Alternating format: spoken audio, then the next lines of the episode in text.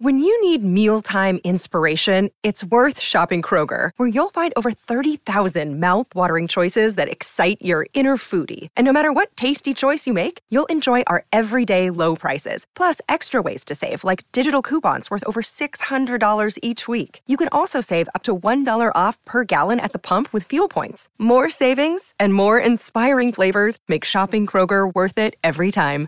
Kroger, fresh for everyone. Fuel restrictions apply. Ding, ding, ding. Welcome back to the Links Golf Podcast. Uh, I won't do my impression of the the boxing promoter in the middle of the ring, but we do have another edition of Golf Destination Face Off and two heavyweight states in terms of quality and quantity of golf in the United States. We're we're matching them up today. Uh, myself, this is digital editor Al Lunsford as well as my co-host Joe Passov. Joe, good morning. Where you are, uh, who do we have today uh, going against each other in the ring? Al, this uh, I would call this a quality heavyweight battle. Uh, Wisconsin versus Michigan, a Big Ten battle. But uh, yeah, I mean, two fantastic states, especially for public golf. You know, when we think about maybe the Ali Frazier of state versus state, California against New York, if you will. Uh, so many of the great golf courses in both those states are private, you know, and and that's fine uh, for those who can access them. But for public access play, Wisconsin and Michigan uh, really, really uh, strike a, a positive chord with people who are traveling looking to play terrific golf and uh, experience, you know, fantastic architecture.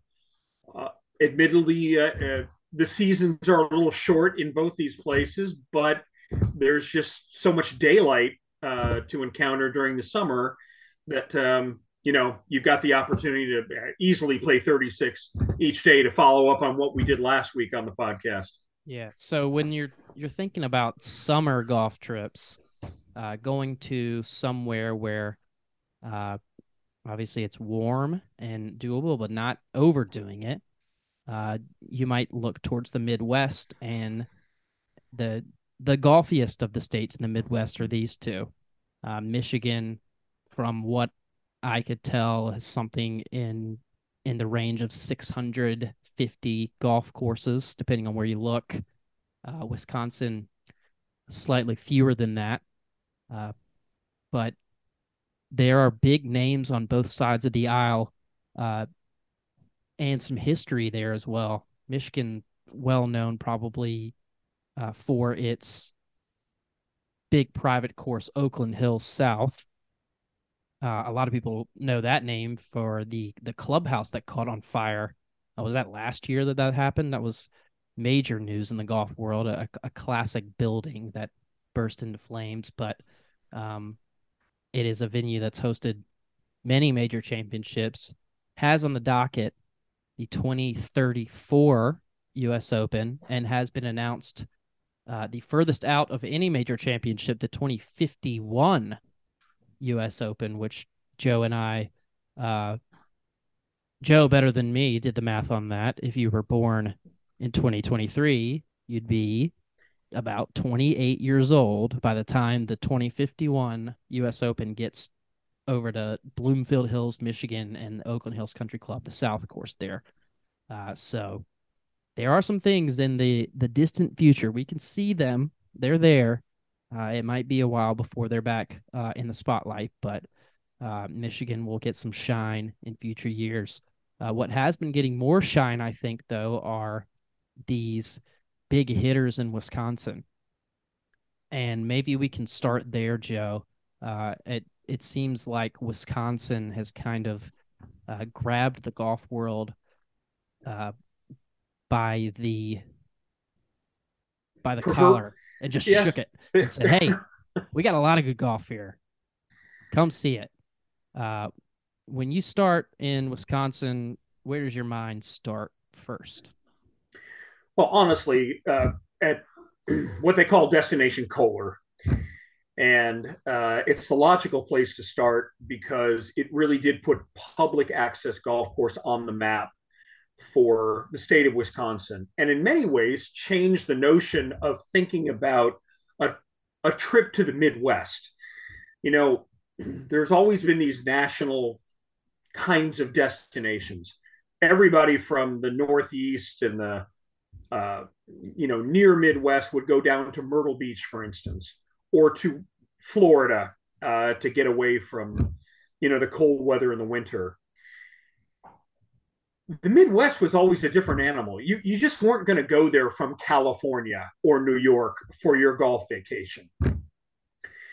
And although we're going to get into some of Michigan's great golf courses and a campaign that was very successful for them, there was really no you must go here no matter where you live until Kohler, Herb Kohler, who passed away last year, brought us uh, what became Black Wolf Run, the river course, and the Meadow Valleys course and that was the mid to late 1980s. And he had Pete Dye, the hottest architect in golf, construct those two golf courses and start in the process of hosting big championships.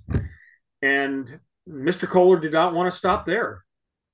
And off he went. And by the late 90s, had produced 10 minutes away from from Black Wolf Run, Whistling Straits which ultimately had two golf courses, the Straits and the Irish.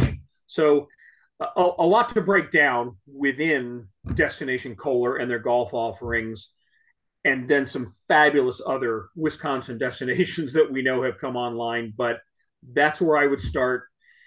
It was a magnet uh, for folks to come see this place, a five star, five diamond kind of resort, a company town, Kohler Plumbing, and uh, it it really set a new standard for the Midwest. Like you mentioned, uh, the four 18 hole courses, exceptional variety there at Destination Kohler at the type of place you go, and you're going to get four different rounds on four different days. Uh, you're going to face the the brute that everyone knows in Whistling Straits, uh, which is a three time PGA Championship host, 2004, 2010, 2015 uh, mix in a senior open in 2007, and of course, the Ryder Cup in 2021, uh, won by the Americans. I'm sure a lot of people uh, think of that first when they're thinking of Whistling Straits as we're talking about it today. Um, almost as as true true to links golf as as we we get in the states uh, and you think about some of the other ones and um you know, obviously Bandon Dunes gets that uh, distinction, but Whistling Straits on Lake Michigan, um, coastal golf. You don't really think of of coastal golf in either of these states, but a lot of these really good courses are bordering uh, the the big lake, the Great Lake of Lake Michigan, and provide some of that stuff that uh, we see on, on good oceanside courses on either side of the uh, United States. But uh, Whistling Straits is one certainly. We also know about Erin Hills having hosted a U.S. Open recently, putting Wisconsin up there uh, on a pedestal.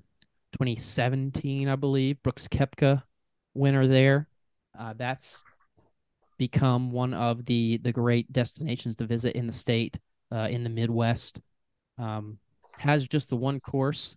Uh, we did a piece on best one course destinations in the United States, and that's certainly at the very top of that list.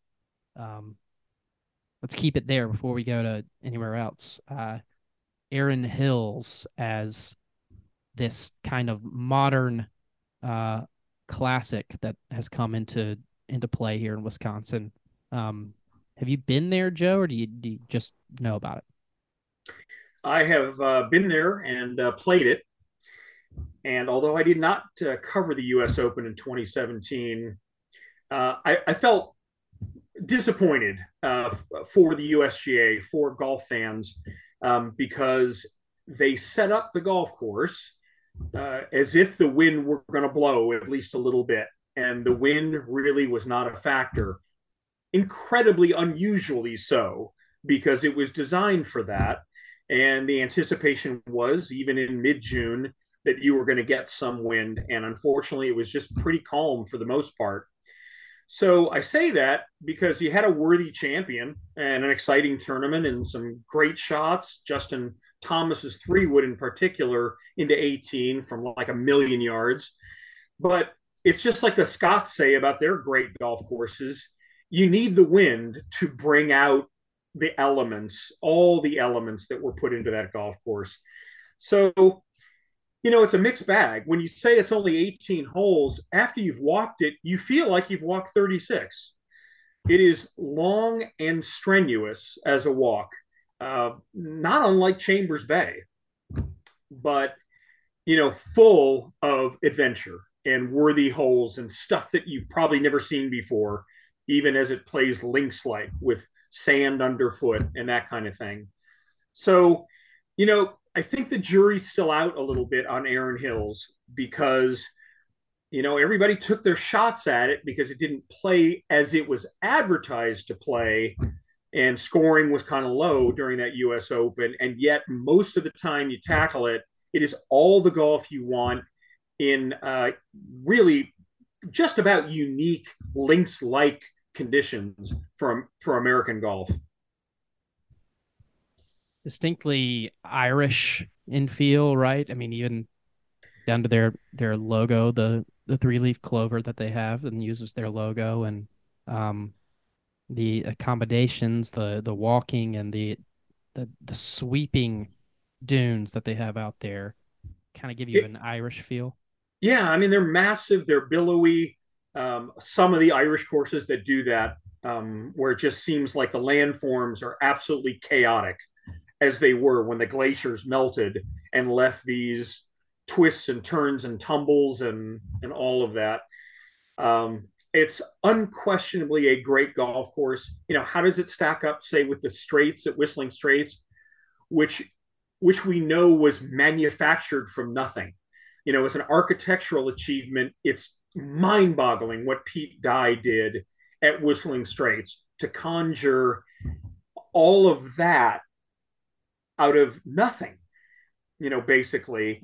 Whereas uh, Erin Hills, you know, had a lot of the terrain working for it, and the architects were wise enough just to move a little teaspoon here and another tablespoon there, and so um, you know some of the humps and bumps and landing areas, you know, are are almost too hilly in spots, but at least you say that's natural you know that that pretty much was there. So, uh, you know, a couple of absolutely fantastic championship golf courses.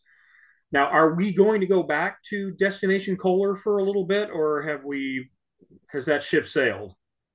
Well, go ahead if you if you want to venture. I wanted there. to I wanted to say two things because Black Wolf Run, the river course, which has hosted a couple of U.S. Women's Opens, in my view, can play just as hard as Whistling Straits. Uh, Pete Dye, some of the greatest golf holes that he ever designed are on that river course. And Meadow Valleys is a fine course too, but the river course has some phenomenal golf holes with really thick rough. And again, your score can add up just as quick as it can on Whistling Straits, just a completely different environment. So and uh, and you know, Al, I should have said this at the onset because we'll move on from here. But um, I had the perfect, perfect start to this whole discussion. The first time that I was ever at Whistling Straits, the first round I played was the Straits course. I wanted to make sure I got that in while the weather was good and was able to check that off my life list. And my caddy, Bob, were, uh, were gazing out at the expanse of Lake Michigan and he says, Ah, the Sea of Wisconsin. That's what we call it around here. So there is a rivalry between Wisconsin and Michigan. And even though it's Lake Michigan lapping at the shores of Whistling Straits, the caddies call it the Sea of Wisconsin. I like that. Uh, it's the rivalry runs deep, not just between the uh, the college teams there and uh, to an extent the pro teams too, but uh, the golf courses themselves, uh, seeing themselves as a bit of, of rivals. And, and that's natural given that they're essentially just separated by this massive body of water. Uh, and a lot of these great courses are right there on it. So, um, Sea of Wisconsin, I do I like that a lot. Um, let's go to a couple of courses that are that are not on the sea and um, or lake, if you will. Uh, and not saying that Erin Hills was; it's a little inland, but um, two of the other notable places, destinations for public golf. Um, one that's getting championship golf, one that has not because it's it's very new. But uh, let's start with SentryWorld, Joe. I know you just did a piece on SentryWorld, and they're set to be the next venue in this conversation that hosts a championship tournament.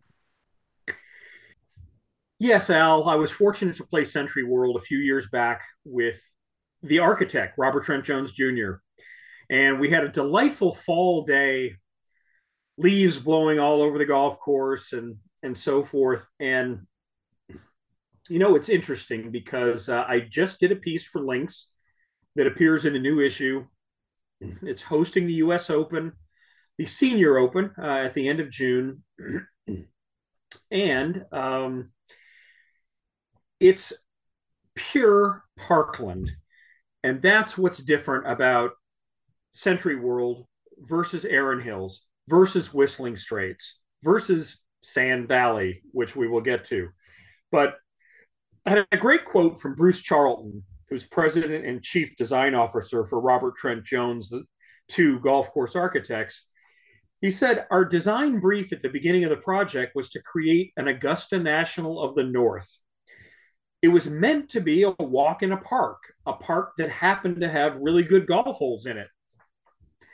And so it's unapologetically Parkland golf and really good Parkland golf what happened uh, about seven or eight years ago was the Jones team, including Jay Blasi, uh, who was part of the team then, a proud University of Wisconsin graduate. Uh, they came back and had to change a few holes for the for the better. Uh, there was uh, an opportunity to get some land that they wanted to work with originally that they weren't able to, do, and now they had that chance. So they routed a couple of holes around a lake. Uh, that they had new access to, and in addition, um, we're able to build in some of the more modern, fun aspects of playing golf when you can get it firm and fast, even though it's not on pure sand. And so the kick slopes and the little banks and mounds where you can use those to your advantage and run a ball in from a certain side of the green and get it closer to the hole. Ton of fun stuff. Really fun, beautiful walk. And uh, just a slew of wonderful risk reward holes. I think the uh, competitors at the U.S. Senior Open are going to have a blast with that one. When is that tournament for those? Uh, end of June, beginning of July is when it starts at the end of June, goes into early July. And uh, naturally, you think Steve Stricker would be a favorite, being a Wisconsin lad himself. Um, but uh, you know, I I'm, I'm excited for you know to see it on television. I mean, I talk about the Parkland aspects of it, but of course they have the 16th hole, the par three called the Flower Hole, and that kind of dominates conversations about SentryWorld. It's a par three with anywhere from 35,000 to 50,000 flowers planted in beds between the tee and the green and on the sides of the hole.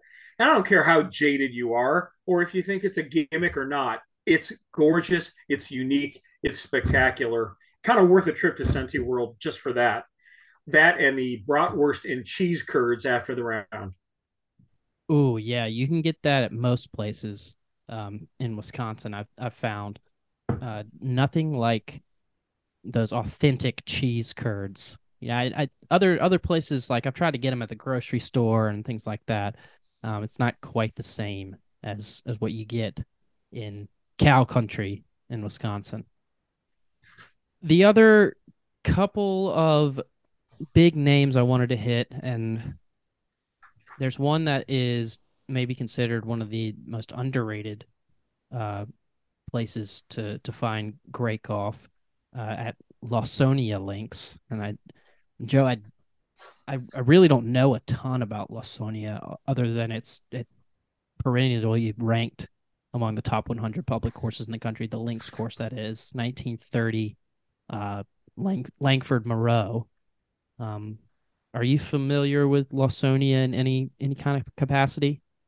Yeah, not uh, not as well as I should be, but having you know studied uh, Langford and Moreau and the era and so forth, it took a long time for acceptance to grow, meaning acknowledgement, awareness to grow uh, for this golf course. There's two good golf courses there, but the links course was designed in this engineered style that was reminiscent of what Seth Rayner did so well.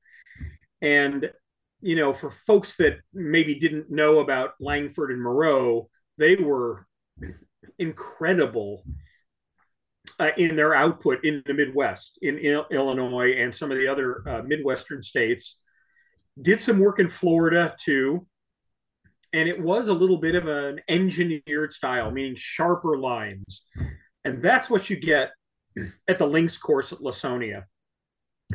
So you get these bunkers that are basically flat sand uh, with the very steep banks uh, edges and greens that have pretty sharp fall offs. Uh, it's dramatic in and of itself. Um, it, you know, it, it's a little more linear, say, than what Alister MacKenzie was doing, but um, you know, finally, folks have become cognizant that this is a very special place, especially in public golf.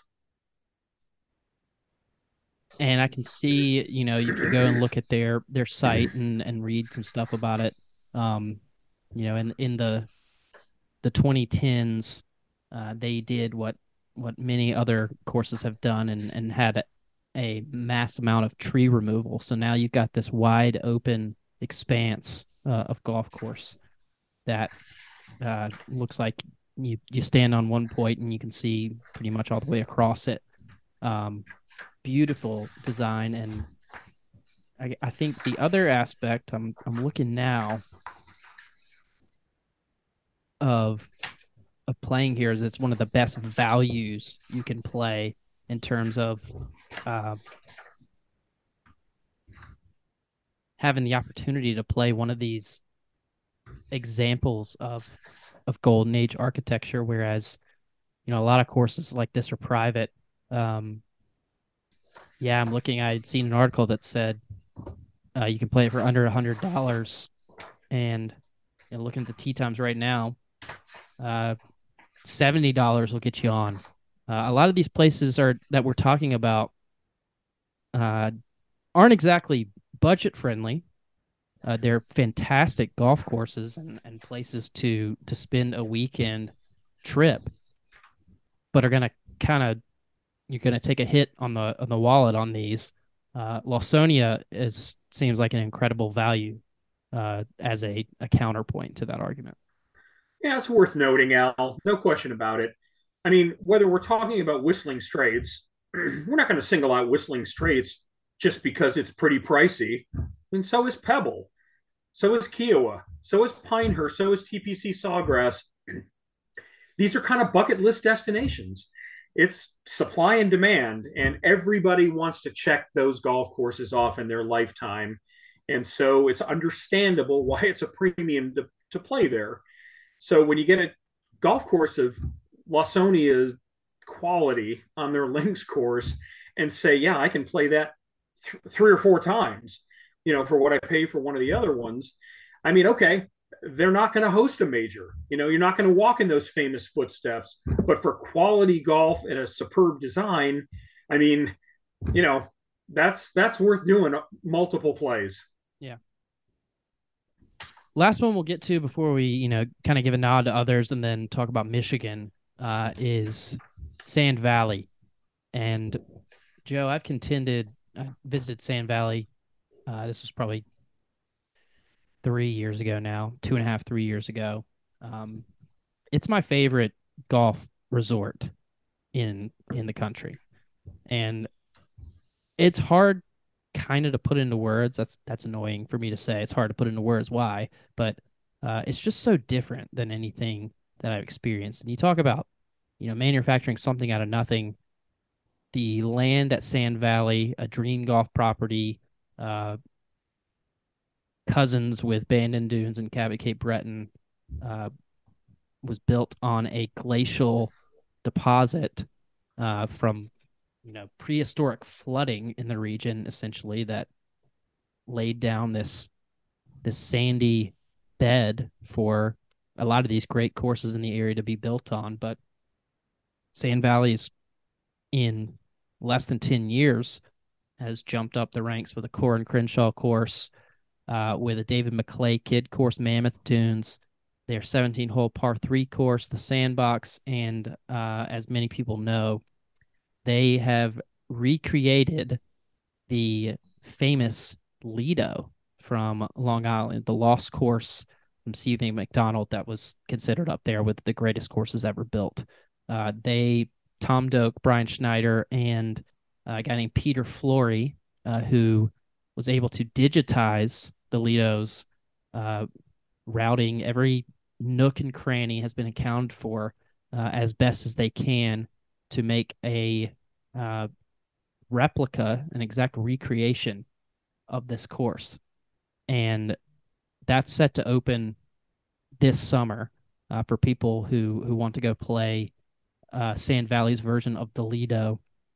Uh, it will be semi private. It's open to resort guests to play, uh, but a lot of it will be member based. But uh, they are have something special brewing there. It seems like, uh, but right now, Sand Valley at the top of my list in terms of golf resorts. Joe, I think you've been there too. What did you think of that place? Yeah, that's an impressive recommendation, uh, Al, for you to call it your favorite, um, and and and that speaks volumes, you know, for uh, not just the quality of the offerings, but the hospitality that's extended at Sand Valley. Uh, I I've had one visit to Sand Valley, so there's some new golf that I need to see, but uh, mine was a special visit. Got to play uh, the Sandbox, the 17 hole par three course, with Mike Keiser, the father of it all, and uh, and with Jimmy Kidd, David Kidd's father. Um, that was that was a nice pairing, and uh, to see the magic that Bill Coore and Ben Crenshaw worked on that small site for 17 par threes was a joy. But the two championship courses I did play, um, again, it's just if you love playing golf and playing golf all day, it's just a joy. It's an absolute joy.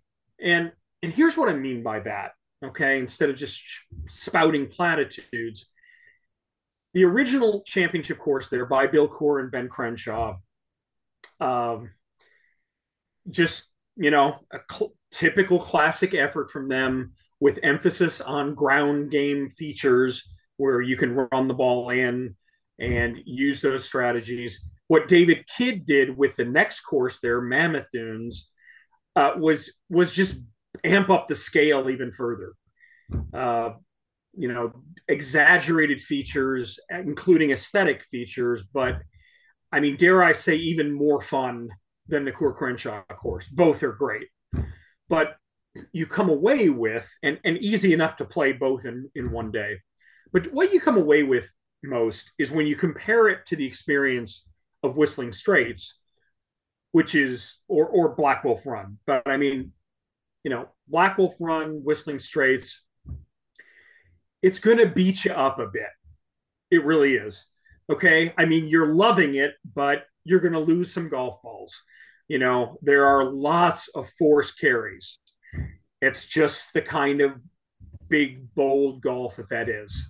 At Sand Valley, Al, um, you're probably not going to lose any golf balls. You're just going to zip one around and have it run along the ground and you're going to try to you want to play these courses again and again because you want to figure out how to best use those slopes and contours to get get you where you want to go. So I love them both, but there's a, almost a little difference in the in the stress factor, so to speak, where you know you've got to bring your A game at Whistling Straits and Black Wolf Run, uh, and at Sand Valley, the A game is as much mental and uh, and figuring out, you know, how to solve the puzzles, as opposed to just executing golf shots in a in a spectacular setting. That's well said. Uh, yeah, at both those courses at Sand Valley, the ball just kind of bumbles and and finds uh, paths to the hole that you know aren't conventional. Uh, it's almost an exercise in in exploration. Uh, you talked about not losing a ball, but you find your ball in places you you might not normally have to face uh, on just any old run of the mill golf course. Mammoth Dunes is probably the most fun course I've ever played. Hundred yard wide fairways, massive green complexes, and um, it's uh, it's kind of one of those, you know, like Dream Golf kind of does. It's in the middle of nowhere, and then you've just got this this paradise, this golf oasis that that pops up, uh, and it's so much fun, so much fun. Um, before we move on to Michigan, any other Wisconsin courses you think worth noting? I know talk about golf resorts uh, in Lake Geneva, Wisconsin. There's a 54 hole golf resort, Geneva National, uh, that has some pretty good golf and an Arnold Palmer course, a Lee Trevino course, I think a Gary Player course there are the 3 Mhm. Uh, so a lot of good golf uh, to be played there. Uh, another lakeside course or, or lakeside venue, excuse me. Uh, different lake though, not the the big Lake Michigan, but Lake Geneva. Joe, any any others make your honorable mention? Yeah, I mean, I have never played there, never been there, but a Jack Nicklaus course called the Bull at Pinehurst Farms seems to jump up in a lot of people's lists if they like really tough, you know, scenic golf. Um, that's certainly what Jack was building in those days. Uh, that one jumps up onto a lot of lists, but but my personal favorite for a little more under the radar is called University Ridge. I wish it had a little more dramatic name, more descriptive name, but it's okay. University meaning University of Wisconsin. University Ridge uh, is just outside of Madison, where and it's the home course of the University of Wisconsin Badgers. Uh, 1991 Robert Trent Jones Jr. golf course, but again uh, worked on by Jay Blasi, the University of Wisconsin alum, who um, uh, came in about uh, 2008 with a renovation, improved the practice facilities and so forth. Uh, great mix of kind of uh, prairie holes that have wetlands on them, and then rolling parkland holes. And man, I mean, to do that, to play the golf course and go see a University of Wisconsin game in the same weekend is a special weekend. But uh, again, underrated. Uh, it's been host to uh, the uh, what they call the PGA Tour champions uh, over the last few years. I don't know if they're playing again this year, but um, again, if you happen to find yourself in Madison or even Milwaukee, it's worth seeking out to play that one. I like what you said, uh, talking about an under the radar place. Here's where I'm I'm thinking the the conversation lies, and and maybe you know, Joe and I are both big college basketball fans, so let's look at it this way. Wisconsin seems like that group, uh, that team that, you know, there's four or five five star recruits uh, bunch of bunch of freshmen that have been recruited, uh, and they're they're a high level seed going into the tournament. Um, you know, highly touted places that are that are new and fresh faces. Uh, whereas Michigan kind of seems like this under the radar type of team that has some seasoned veterans to it. uh, some grit, some guys that have been there uh, and and stuck around, uh, but are are kind of under the radar. They might make a push in the, in this hypothetical NCAA tournament of college basketball teams that are also states with golf courses. However, I'm doing that in my head. Um, Michigan seems more like the seasoned sort of team that that might sneak up on you because it's uh, the quality there is so good. Um, are you still following me on this? It's an interesting analogy that uh, you're pursuing, Al. And uh, but I I don't have a problem at all if you're veering into college basketball. Um, yeah, I think I think when you're talking about like like five star recruits, so to speak, with Wisconsin, it's just because so many of their great golf courses are not only public access but recent. You know, they've all popped onto the right. radar screen uh, you know, within the last 25 years, but the majority of them within the last 10. So, uh, wow, bang, bang, bang, bang. And, you know, hey, here we are, Wisconsin. In Michigan, they have had an abundance of quality public access golf for a long time. I mean, meaning many of their best public golf courses were around in the 80s uh, and and even 70s and early 90s and they haven't added as much in the last well nowhere near as much in the last 10 to 15 years compared to Wisconsin. And so you do have those established veterans that used to get more of the limelight you know put them together on the same team and they're capable of beating anybody um, uh, in the right moment. But um, yeah it's it's just been a little while since some of their new public courses have had the spotlight the way Wisconsin's have. So let's do that same exercise with, where we started with Wisconsin and and what first popped into your into your mind. So what is the first place that pops into your mind for Michigan? Um, I don't know necessarily why, but okay. Name association Boyne. Boyne was just this ski resort uh, for decades and decided in maybe the 1970s to add some golf um, so that they could attract year-round visitors. And they started with uh, some local architects, uh, along then with bringing Robert Trent Jones Sr. in. And to me, in my mind, that kind of started the explosion the Michigan, Northern Michigan golf explosion of like five or six different courses associated with Boyne, Boyne Highlands, Boyne Mountain, Bay Harbor eventually joined that family, so to speak. And a whole bunch of mom and pops decided to up their game by building yet another new course with a more renowned architect. And all of a sudden, Michigan became this place where like you're as a course collector, especially you know public courses, like it's impossible to get to all of them. How, how am I going to get up there, and how do I choose? What's the pecking order? There's just so many quality golf courses. So, long-winded way of saying, as I usually am, Boyne kind of where it starts for me, and the first name that pops into my head. But um, yeah, I mean, there are some others that quickly jump up there and I know you and I are going to talk about them. Yeah, and uh, Bay Harbor is that is that technically under the the Boyne umbrella there? It was at one time, and I apologize for not for not knowing if it still is.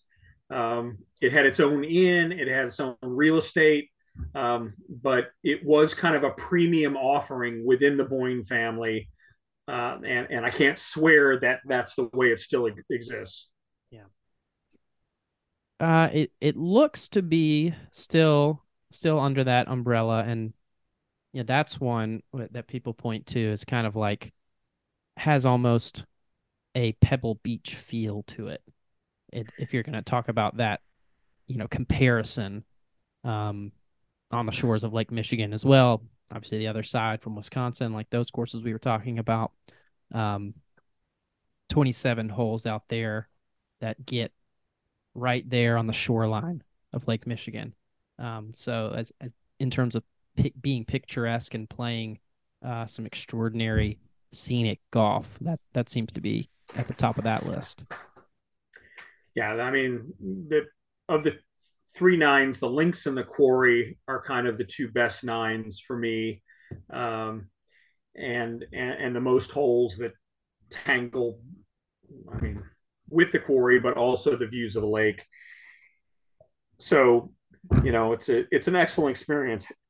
However, there is a golf course with lake views um, that kind of has eclipsed Bay Harbor, um, you know, in the rankings in the last 10, 10 or so years. Um, and uh, and that's Arcadia Bluffs.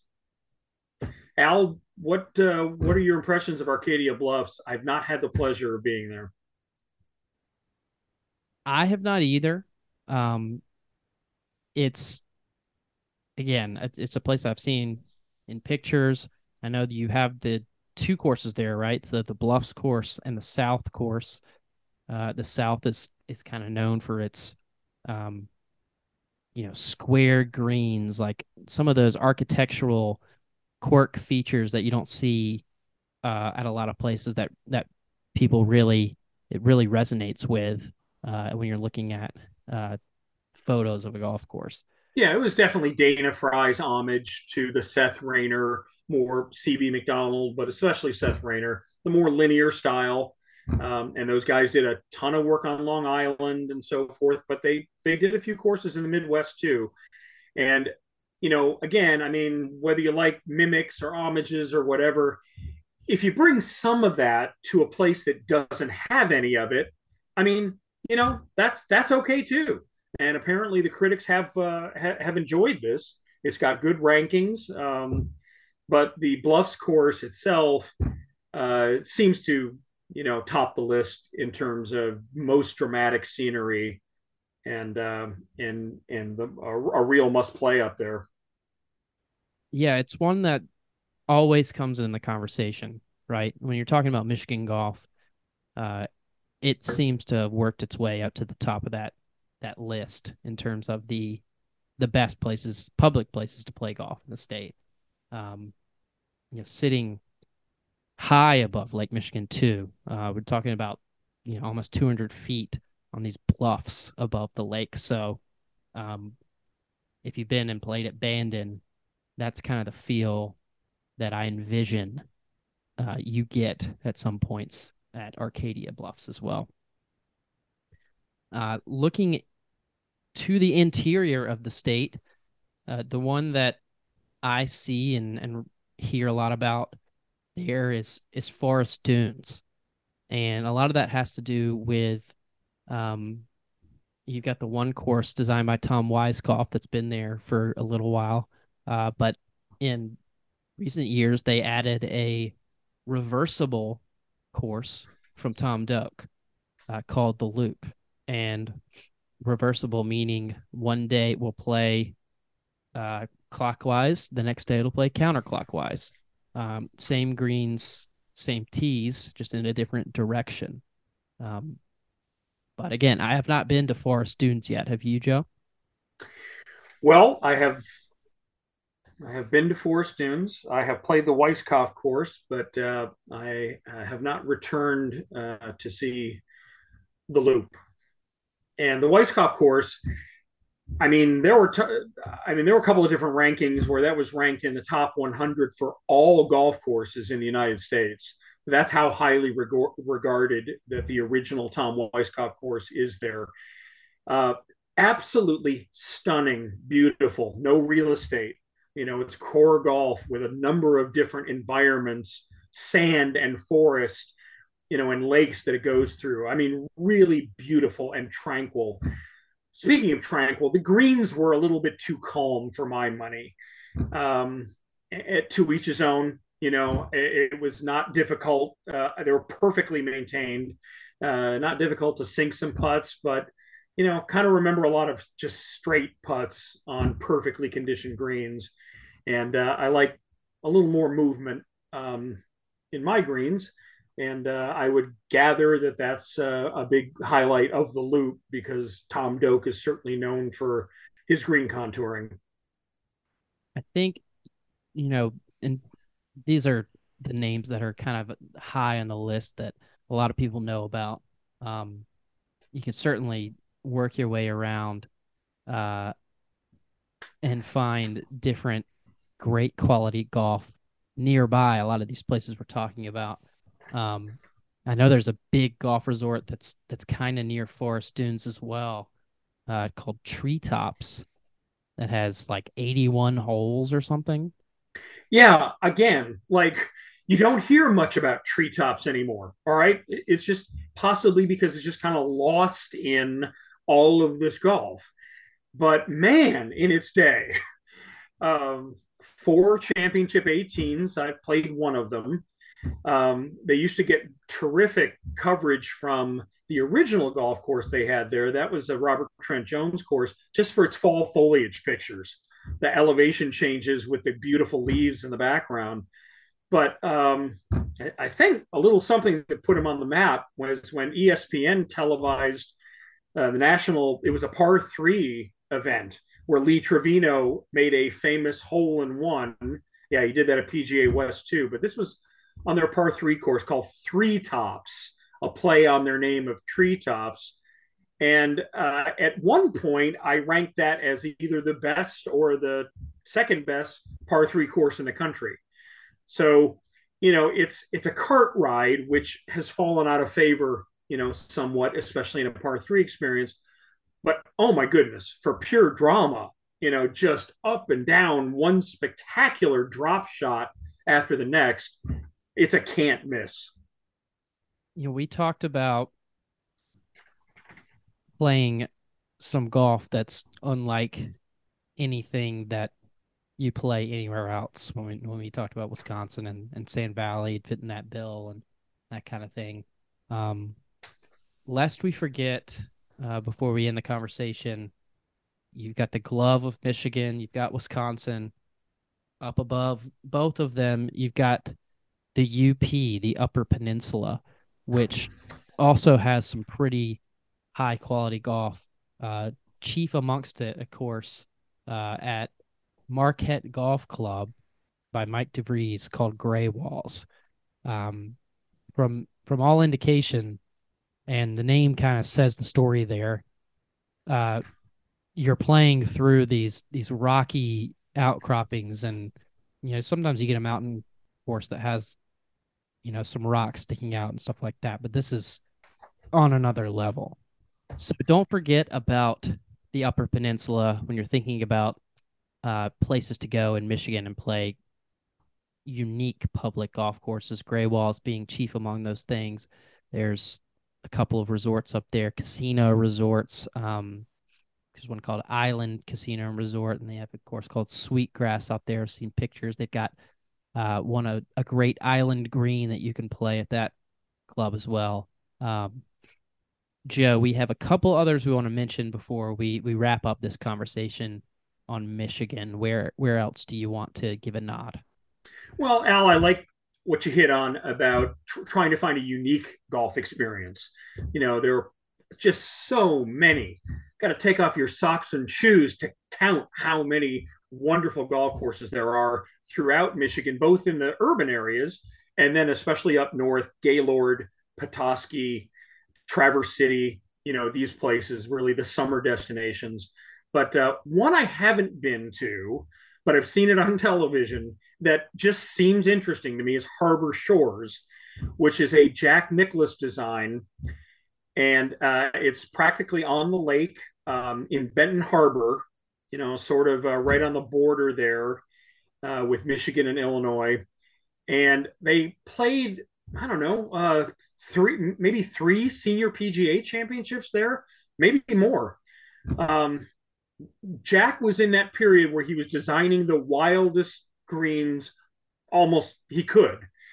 And um, if you you can YouTube this or however you reach this, but you know he was challenged on the air. One of his you know greens, he and Johnny Miller, I think, were on the green, and Jack dropped a ball. And yeah, yeah, Jack, I dare you to get down in two from here, from 80 feet or whatever it was and he rolled it up and through and to and fro. And of course, the ball dropped into the cup, sinking about an 80 footer.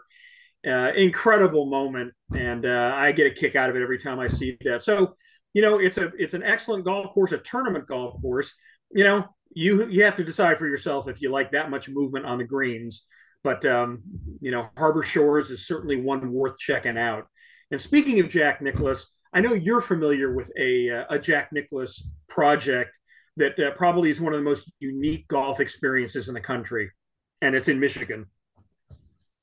Yeah, good, really good segue. It's one of the newer courses that has opened in Michigan uh, a couple years ago. Uh, a course called American Dunes in Grand Haven, and uh, this was a, a Jack Nicklaus redo. Uh, to taken a, an old tired course and gotten um, involved Jack with the the Folds of Honor Foundation, um, supporting veterans, uh, and a guy named Lieutenant Colonel Dan Rooney and and Jack paired up to completely redo. Um, I want to say it was was it Grand Haven. It was club. Yeah, yeah, Grand Haven, even municipal. um, yeah. Well, I, I don't even know if it was a muni, but it was definitely a public course. And it's interesting, Al, because it was a public course that was pretty well regarded. But the Nicklaus folks and analyzing it with uh, Lieutenant Colonel Dan Rooney said, We've got all this sand here. And it was a totally forested golf course near the lake. And uh, they decided to make it over, not only from the design standpoint, but from an experience standpoint. So they kind of did that along that same tune. They moved all the trees out and kind of blew out the sand dunes, pushed them up, and and crafted this brand new course uh, there in Michigan. That was a a really fun experience and for a great cause. It's you know extremely patriotic. When you walk in, they have a um, this kind of observance hall that you walk through, uh, telling some stories uh, from the Folds of Honor Foundation and, and some of these fallen veterans um, who the, the foundation is now helping their families and and proceeds from the golf course go back towards the foundation. So um, it was the kind of golf round that uh, that resonates you with you in a different way uh, because there's you know more meaning to it, but besides just checking off another course on your list, um, beyond it being what I thought was a, a extremely fun and uh, challenging course in different ways than you're normally accustomed to. Um, a lot of sand facing off and uh, rolling up and down, which is not really evident when you walk out there. Uh, but once you get into it, uh, there's it's kind of like a, a bowl that you're you're navigating through, and um, it, it was a very memorable round for me. So, uh, loved that. That would be one I would highly recommend adding to this this grand list as well. Well said, sir. So, you know, in this contest and and I think this is still where I'm at, the you know, the the higher heavy hitting courses that um are getting a lot of attention seem to be in Wisconsin. More bucket list rounds are probably there than in Michigan, but uh, Michigan kind of outweighs with the sheer number of the volume of courses that are presented uh, across the state. Is that how you kind of see it, Joe? That's exactly how I see it. Good deal. Well, hopefully we've given some people uh, an idea to to plan a summer golf trip to somewhere different than these usual suspects uh, on either coast.